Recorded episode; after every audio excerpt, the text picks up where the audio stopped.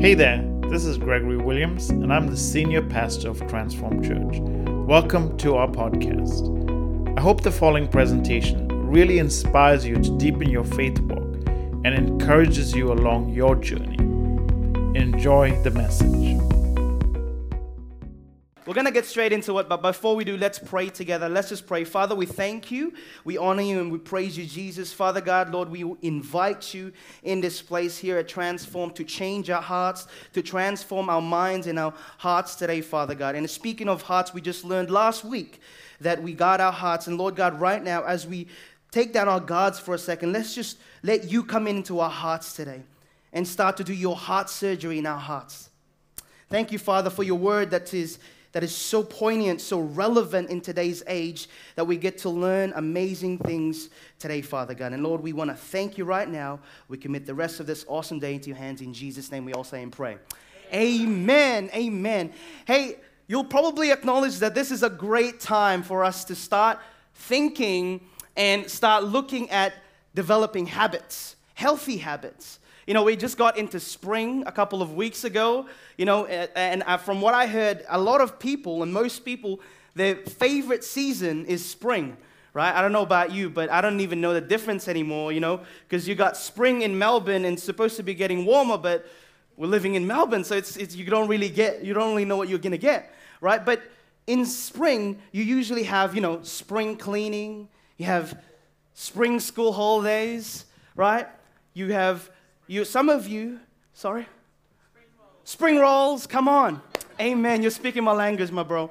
You know, in spring you got, you know, school holidays, and some of you are probably developing new goals. Some of you are getting into new opportunities. I know some people are, you know, getting married in spring. I also know some people that are moving into new homes and they're getting married and they're moving into new homes. That's the good news that people want to change. People have goals and people that People want to accomplish something. But the bad news is this, right? That 92% of our resolutions are gone by the next couple of months. That's the bad news. You know, it's great that we all want to change, we want to do something, but 92% of our resolutions are gone by the next couple of months. Like, you know it from last year, right? You had the resolution, you had the motivation. I want to lose weight by the end of March, you gained weight. Come on, somebody, right? You know it from last year, and you end up feeling like Paul in Romans 7. He says, I don't know what it is. I don't know what it is. I don't really understand myself, right? I don't understand myself, for I want to stop eating junk food. I want to lose the weight. I want to stop overspending at Kmart or online shopping at Target. I want to do what's right, but he says, I don't do it. Have we all been in that situation before where we truly have great intentions? We have great things coming up for us, and we want to think and do great things, but it feels like we're stuck in a rut. Have we all been in that situation before? I want to do what's right, but we do the complete opposite. And then he asks this question. We see Paul shift his thinking. He asks this question. In verse 24, he says this Who will free me from this life that is dominated by sin and death? And I love what he does. He looks to the source. He looks to the source, and the only one who can truly change him, he says, Thank God the answer is in our Lord Jesus Christ who can free me, who can set us free, who can deliver. And he recognizes that Christ is our source. Come on, somebody. Christ is our strength, Christ is our healing, Christ is our res- restoration. Doesn't matter where you are, doesn't matter where you've been, doesn't matter what you've done. Jesus makes all things new. If anyone is in Christ, he is a new creation, he's a new person. But why is it that so many of us, I want to ask this question, why is it that so many of us, we genuinely have good intentions, but we fail over and over again? We want to lose the weight, we want to do all sorts of amazing things, but we don't do it. And I want to show you three reasons today. If you're writing things down, I want to show you three reasons today why we don't succeed when we, when, when we have such good intentions. Come on, turn to somebody and say, Are you interested? You interested? And if you're writing things down, I want to I, I want to I want to share with you with you. The first reason is that we focus so much on the what, but we don't necessarily understand the how. We focus so much on the things, the action that we want to perform, or the, the thing that we want to accomplish, but we don't know how to get there. Am I speaking to somebody today? Like, think about it, right? Almost everybody that you know has the same goals. Everybody, if I was to do like a, like a huge survey in this place today, everybody is going to have the same goals, right? So if I was to ask you, what's your goal, right? You want to be healthy physically, emotionally, mentally. You want to be healthy in some form, right? Yeah? Nobody would ever say, I want to have dangerously high cholesterol by the end of the year. Nobody would ever say that. You want to be healthy in some form, right? When it comes to your marriage, those of you who are getting married, right? Oh, for those of you who are married, right? When you get married, what do you say? I want love, right? I want to have a blessed life. I want to have affection. I want to have a great life. Nobody ever says that, you know what, we're going to get married and then maybe in the next four to seven years, maybe divorce is in the cards. Right? You want to have healthy relationships. You want to have a healthy relationship with Jesus. See, most of us, we have similar goals or hopes, but the results are dramatically different. Some are really achieving at some areas, but some are falling way too short. In fact, I love what James Clear says in, in his book, Atomic Habits. It's, a, it's an amazing book that I've been reading, right? And I want to recommend that with you for those of you who, are de- who wants to develop a new habit or who wants to fix a habit, right? Atomic Habits. And he says this, that winners and losers generally have the same goals. He says that successful people and unsuccessful people have the same goals. Think about it for a second. You know, you have grand finals next, next, uh, next week, right? In, in the beginning of every sports season, I love basketball, right? I love watching it. In, every, in the beginning of every sports season, right, what does the coach say to the, to, the, to the team in the locker room? The coach says, Team, we are shooting for the championship this year. We're going to grab a premiership. Is that what you call it? Premiership this year, right? no coach would ever say to their team, Team, we're going to shoot for the fifth place. And then that's it. We're going to be satisfied with that. Think about it. Think about it for a second. Right? James Clear, he teaches us this idea that goals don't determine success, but systems determine success. And in fact, to directly quote his book for a second, he says, You don't rise to the level of your goals, you fall to the level of your systems. You fall to the level of your systems, right? And you're probably looking at me right now, Tom, that does not sound spiritual at all. Right? I'm going to fix this for a second. Tom, that does not sound spiritual at all, right? You're looking at me, Tom, I came to Transform Church today to hear the holy word of God, to be fed. But think about it for a second. When I look at that thought, when I look at that statement through the lens of the Holy Spirit, I see so many people who have been blessed and are successful because of godly systems in their lives, and a lot of people who are unsuccessful because of the lack of systems. And I want to talk to you about today about the systems from a spiritual perspective. Is that okay? Yeah? And I'm going to show you a very powerful example of a guy who had a system, or we could say he had one habit that helped him that helped shape him to become the person that God wanted him to become. And his name is Daniel. And if you've grown up in church and if you have grown up in Sunday school, right, or kids' world, you'd know that Daniel is in the Old Testament, and you'd usually kind of put him in the story of Daniel in the lion's den. There's my church people.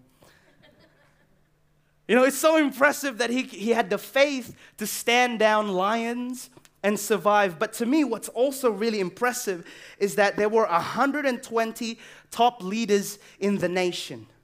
And of those 120 top leaders, Daniel stood out amongst all of them. That's what's so impressive about me, uh, about Daniel, because amongst all of them, he had exceptional qualities. And this is what scripture says in Daniel chapter 6, verse 3. This is what it says Now, Daniel so distinguished himself among the administrators and the satraps. Now, satraps are just basically governors and key people in the high places among that government. The administrators and the satraps, by his exceptional qualities, that the king planned to set him over the entire kingdom. The question that we should be asking ourselves is that why in the world did Daniel stand out? What was it that made him who he was? But before we answer that question, I want to tell you what kind of happened, right? So, what happened was he became popular with the king and he was going to get promoted. And what happens is that anytime you rise to the level of success, what happens? You have people that generally don't like you. We were talking about this in our life group um, on Tuesday. Anytime you rise to the level of success, you have people in the opposition. You have people that hate you because that was my promotion. What about me?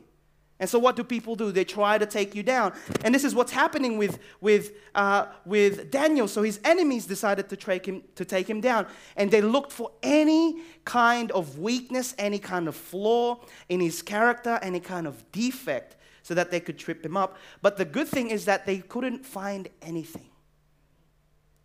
I would argue that this is why the king probably wanted to promote Daniel they couldn't find anything. In, in fact, the scripture says this in verse 4 At this, the administrators and the satraps tried to find grounds for charges against Daniel in his conduct of government affairs, but they were unable to do so. They could find no corruption in him because he was trustworthy and neither corrupt nor negligent. They couldn't find any flaw, any weakness, so that they determined the only way we can trip him up is to mess with his God to mess with his God. This guy is so into his God that that's how we're to make a mistake out of him. That's how we're to trip him up. So, what they did is that they tricked the king into issuing a decree that if anyone prays to anyone else except King Darius, I think it was back then, except King Darius, in the next 30 days, that they would have to be thrown in the lion's den. Got a bit of Sunday school going on here. But what happened? Daniel stood out. He was so distinguished that amongst 120 top leaders, he was the one that rose to the top. What was it that made him who he was? I would argue that it was a system. Or it was one small, very small habit that over time shaped his identity and he gave him the confidence to be who God created him to be. And I'll show you this system. In Daniel chapter 6, verse 10, it says this When Daniel learned that the decree had been published, he went home to his upstairs room where the windows opened toward Jerusalem. What a view. Three times a day he got down on his knees and he prayed, giving thanks to his God. He gave thanks to God just as he had done before. I love that part. Just as he had done before. What did Daniel do? Not once a day, not twice a day, three times a day. Not when it was convenient, not when it was easy, not when everything was going well in his life, not when everything, when there were, you know, no more bills to pay. Not once, not twice, but three times a day he got down on his knees and he gave thanks to God. Every single day he stopped and he listened and he sought after God. And what did Daniel do? He lived a habit, he lived a system, one small discipline. And what I would say to you is this never underestimate how God can start something big through one small habit. Never underestimate what God might do something special, something powerful, something unique, something exciting that shut up in your bones today over one small habit, over one small system. Never underestimate that. Over one small act of obedience. Never underestimate it. Why do we not succeed? Number one, we tend to focus on the what, but we don't necessarily understand the how. And the second reason is this if you're writing things down, the second reason is this we give up so quickly. I give up too quickly sometimes. We give up so quickly. We, we don't see progress fast enough, so we give up so quickly. And that's why there's a statistic that says 92% of our resolutions fail because it took us two months. It takes two months to get there, and that's too long. We give up so quickly because we don't see the progress fast enough. You know this, right? You get on the treadmill three days straight and you're like running, you know? That's more like cha chaing, Pastor Gregory. You're running. you're running, right? Three days straight, and then you go on the scale and you gain three kilos. You look at yourself in the mirror like, ah, this doesn't work. Right? Anybody been there before? You've been reading amazing devotions, you've been reading plans physically or on your on your on your phone for 4 days straight. And you're like, what? You know what? God, this is going to change my life. I'm going to seek you. I'm going to do everything in my power to seek you because I want this to be life changing. You go through it for four days straight. And then it comes Sunday when you're on the way to church and your kids at the back are going crazy. And then you start yelling at them, oh, I should never had you. and then you look at yourself in the rearview mirror and you're like, man, this devotion does not work for me at all. We don't see progress fast enough. See, I told you this doesn't work for you. We don't see results fast enough. And because of that, we tend to make a mistake. And the mistake is this that we wrongly conclude that the small good intentions don't make much of a difference. Good decisions, the small good decisions, and we wrongly conclude that this small habit, this small faithful decision, this small good and positive action doesn't, that, doesn't make that big of a difference at all. And then you reverse it, right? You reverse it the not so good things. What do you do? You, you go ahead and, and, and play video games for three hours straight. And you know you have an exam the next day. But then after the exam, you, you passed. So you don't really, you think that, you know what? I'm going to do it again. I, that, that didn't really affect me at all.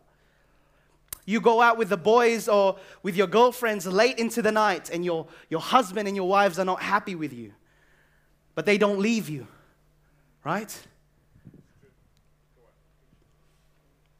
You skip church for a weekend, and your whole world doesn't fall apart. Nothing tragic happens to you spiritually. You eat a whole cake for yourself because you deserve it. And then you also wrongly conclude that that small bad decision don't impact your life that much.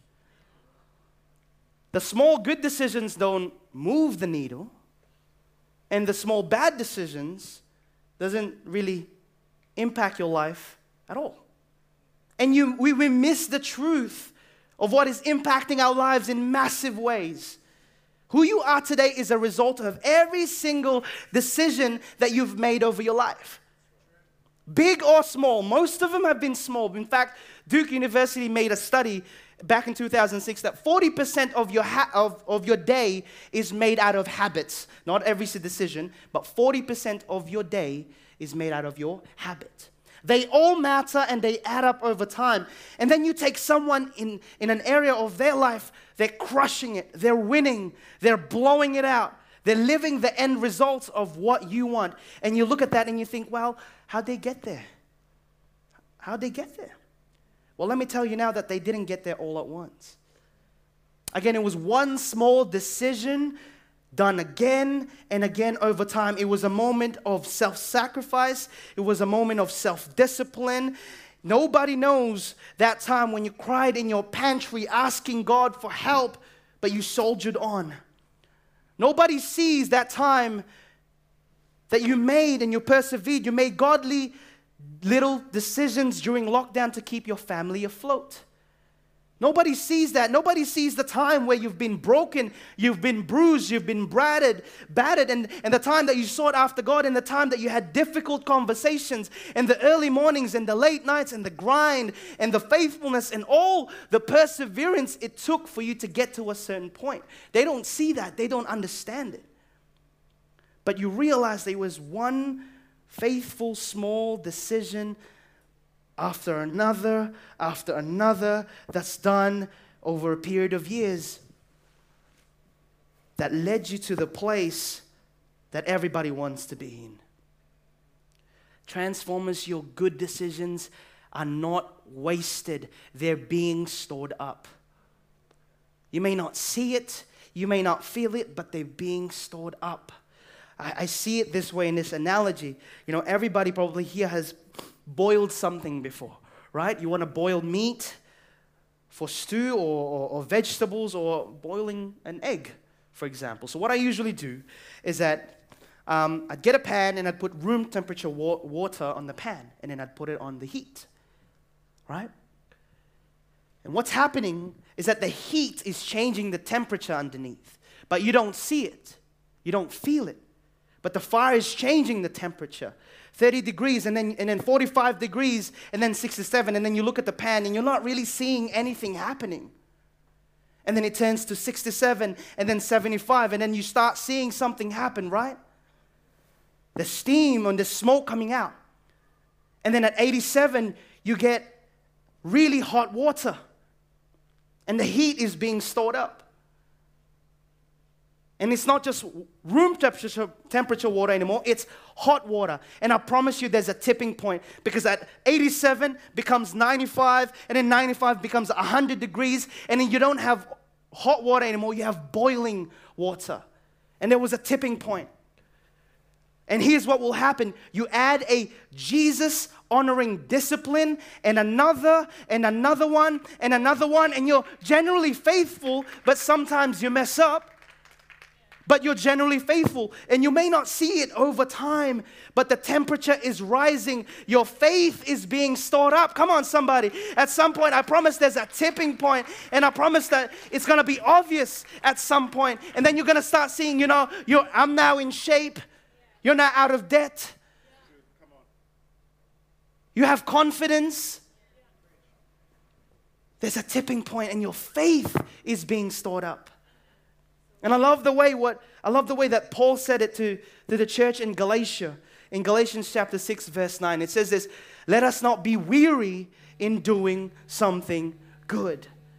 Let's not become weary in honoring God. Let's not become weary in doing the right things. Let's not become weary in living on a budget. Let's not become weary in getting up 30 minutes earlier to pray. Let's not become weary in going to the gym. Let's not become weary in reading our Bibles and devotions and our plans. Let's not become weary in doing the right thing. Let's not become weary in honoring our marriage, even if we're not getting the respect that we deserve. For at the proper time, when your faith has been stored up, when there's a tipping point for at the proper time, you will reap a harvest if we do not give up. Why do we tend to fail so often? Number one, we focus on the what, we don't understand the how, we don't see progress fast enough. Or number three, this is the last one. And this is a big problem in today's society because I see it all over in my kids. These are six, seven year old kids are developing this. Our distorted identity sabotages our success. Our distorted identity, the way we look at ourselves, is distorted. And it, it, it sabotages our success. And what does the enemy do? The enemy loves messing with your identity. Our enemy tries to connect your failures to your identity. You know what? You failed in this area before, so that way you are a failure. I saw what you did the other night. You're bad, so you are bad. That's what happened to Paul. He recognized that I try to do what's right, I try to do what's good. But when you look at the most, well, some of the most effective people in the scriptures, you see people who battled with identity issues. I can name a few right now. You got Moses. When God called Moses to lead his people, what did Moses say to God? God, I'm not a public speaker. I'm not a good public speaker. I'm stuttering. Look at me. Listen to me. I'm stuttering. I'm not a good public speaker. How can I lead my people? You look at Gideon. Gideon was nervous, and when God called him to save his people, this is what Gideon said God, I'm the weakest and I'm the least in my community. Why are you asking me? He connected his failure to his identity. And some of us today are probably struggling with identity issues. And maybe you feel like this in your personal life, I mean, you're, selling, you're telling yourself, you know what? I just kind of have this addictive personality. So, you know what? I'm just going to go ahead and shop to deal with it. I've never been good with relationships before, so might as well end up alone. I'm not a disciplined person. I have an addictive personality, so why not? i will take another drink. I'm not an organized person. I just can't seem to get it done. And it's identity. Here, and here's what happens. Here's what happens. An unhealthy identity, it creates unwise habits. And then the unwise habits, it's like a cycle. The unwise habits, it reinforces the unhealthy identity. And that's why this spring, you know, we've, we've got a few more months left till the end of 2022 in this new season, in this, in this new season, I want to ask of you, please, I beg you, I please, I ask of you that before you start looking at and starting do goals, start with who goals. Before you start looking at what needs to get done or where do I need to be or to have or to accomplish or to do, Start with who do I want to be? Who do you want me to become, God? Who do you want me to become? Who is it that when people describe you, you want them to describe?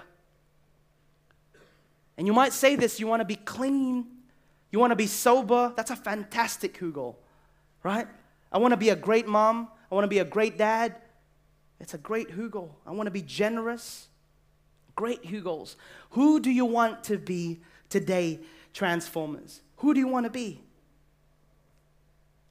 You know, we talked about the negative spiral. Let's talk about the positive one for a second. Healthy identity. What does it do?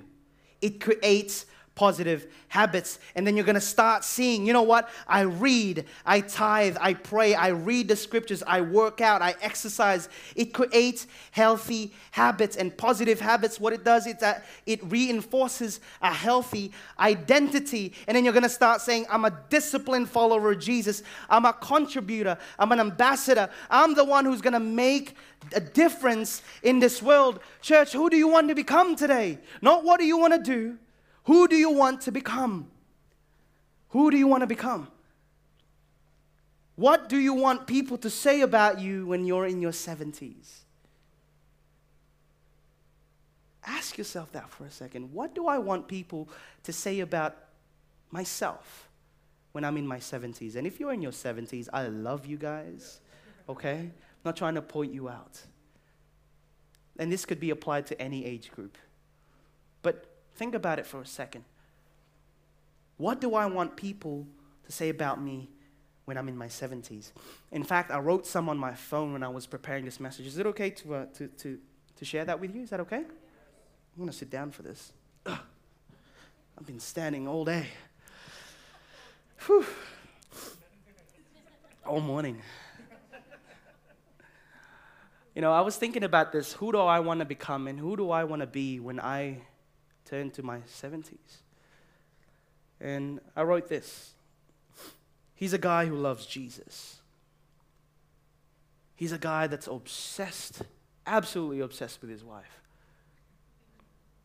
He's an amazing dad and an even more amazing grandfather.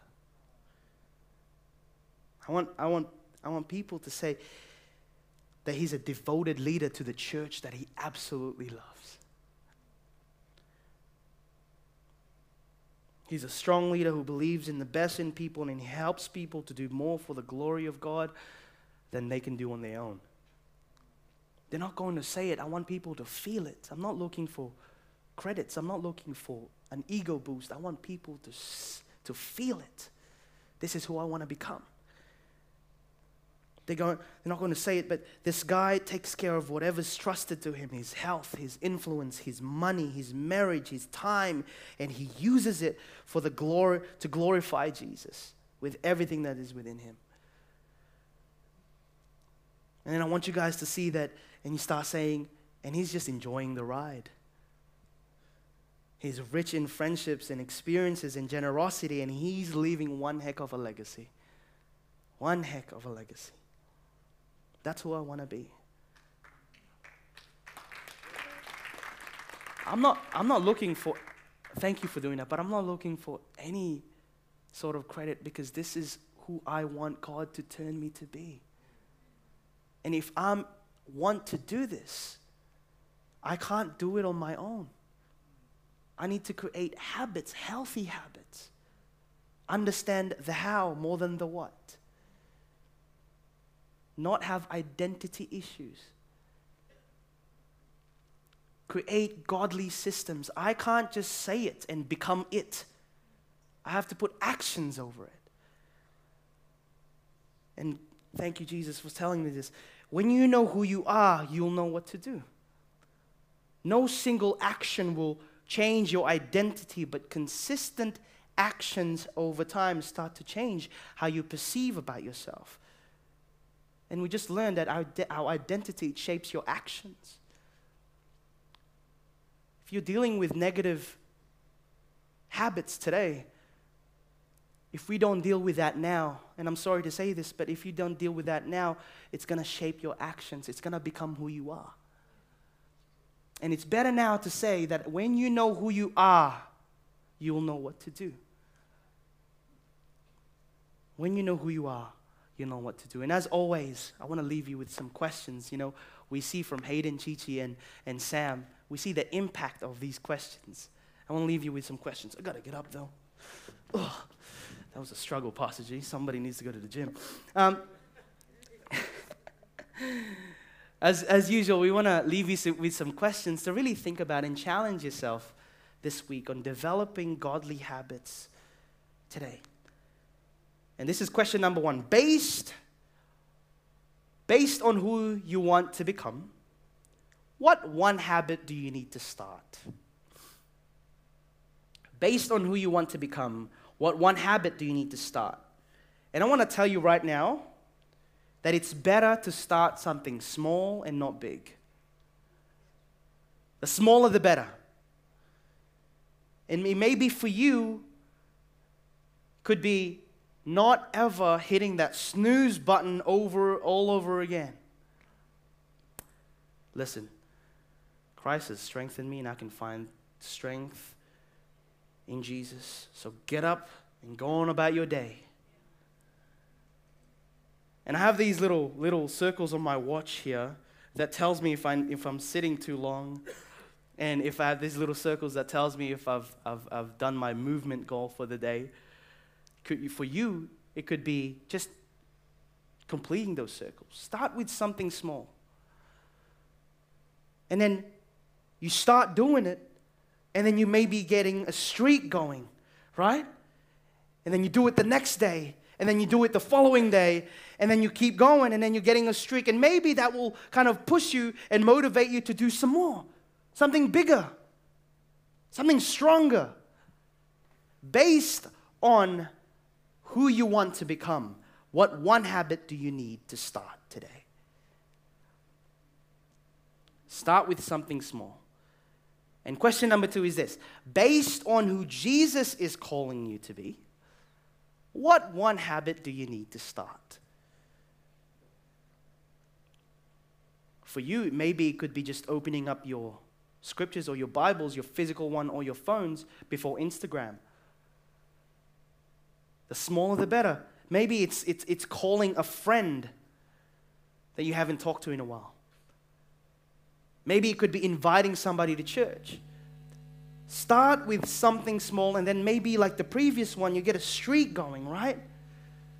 You get a streak going, and you might want to start venturing out, and then you start praying with your family every night before bed, and you start to do something bigger and crazier, and you start serving more in church.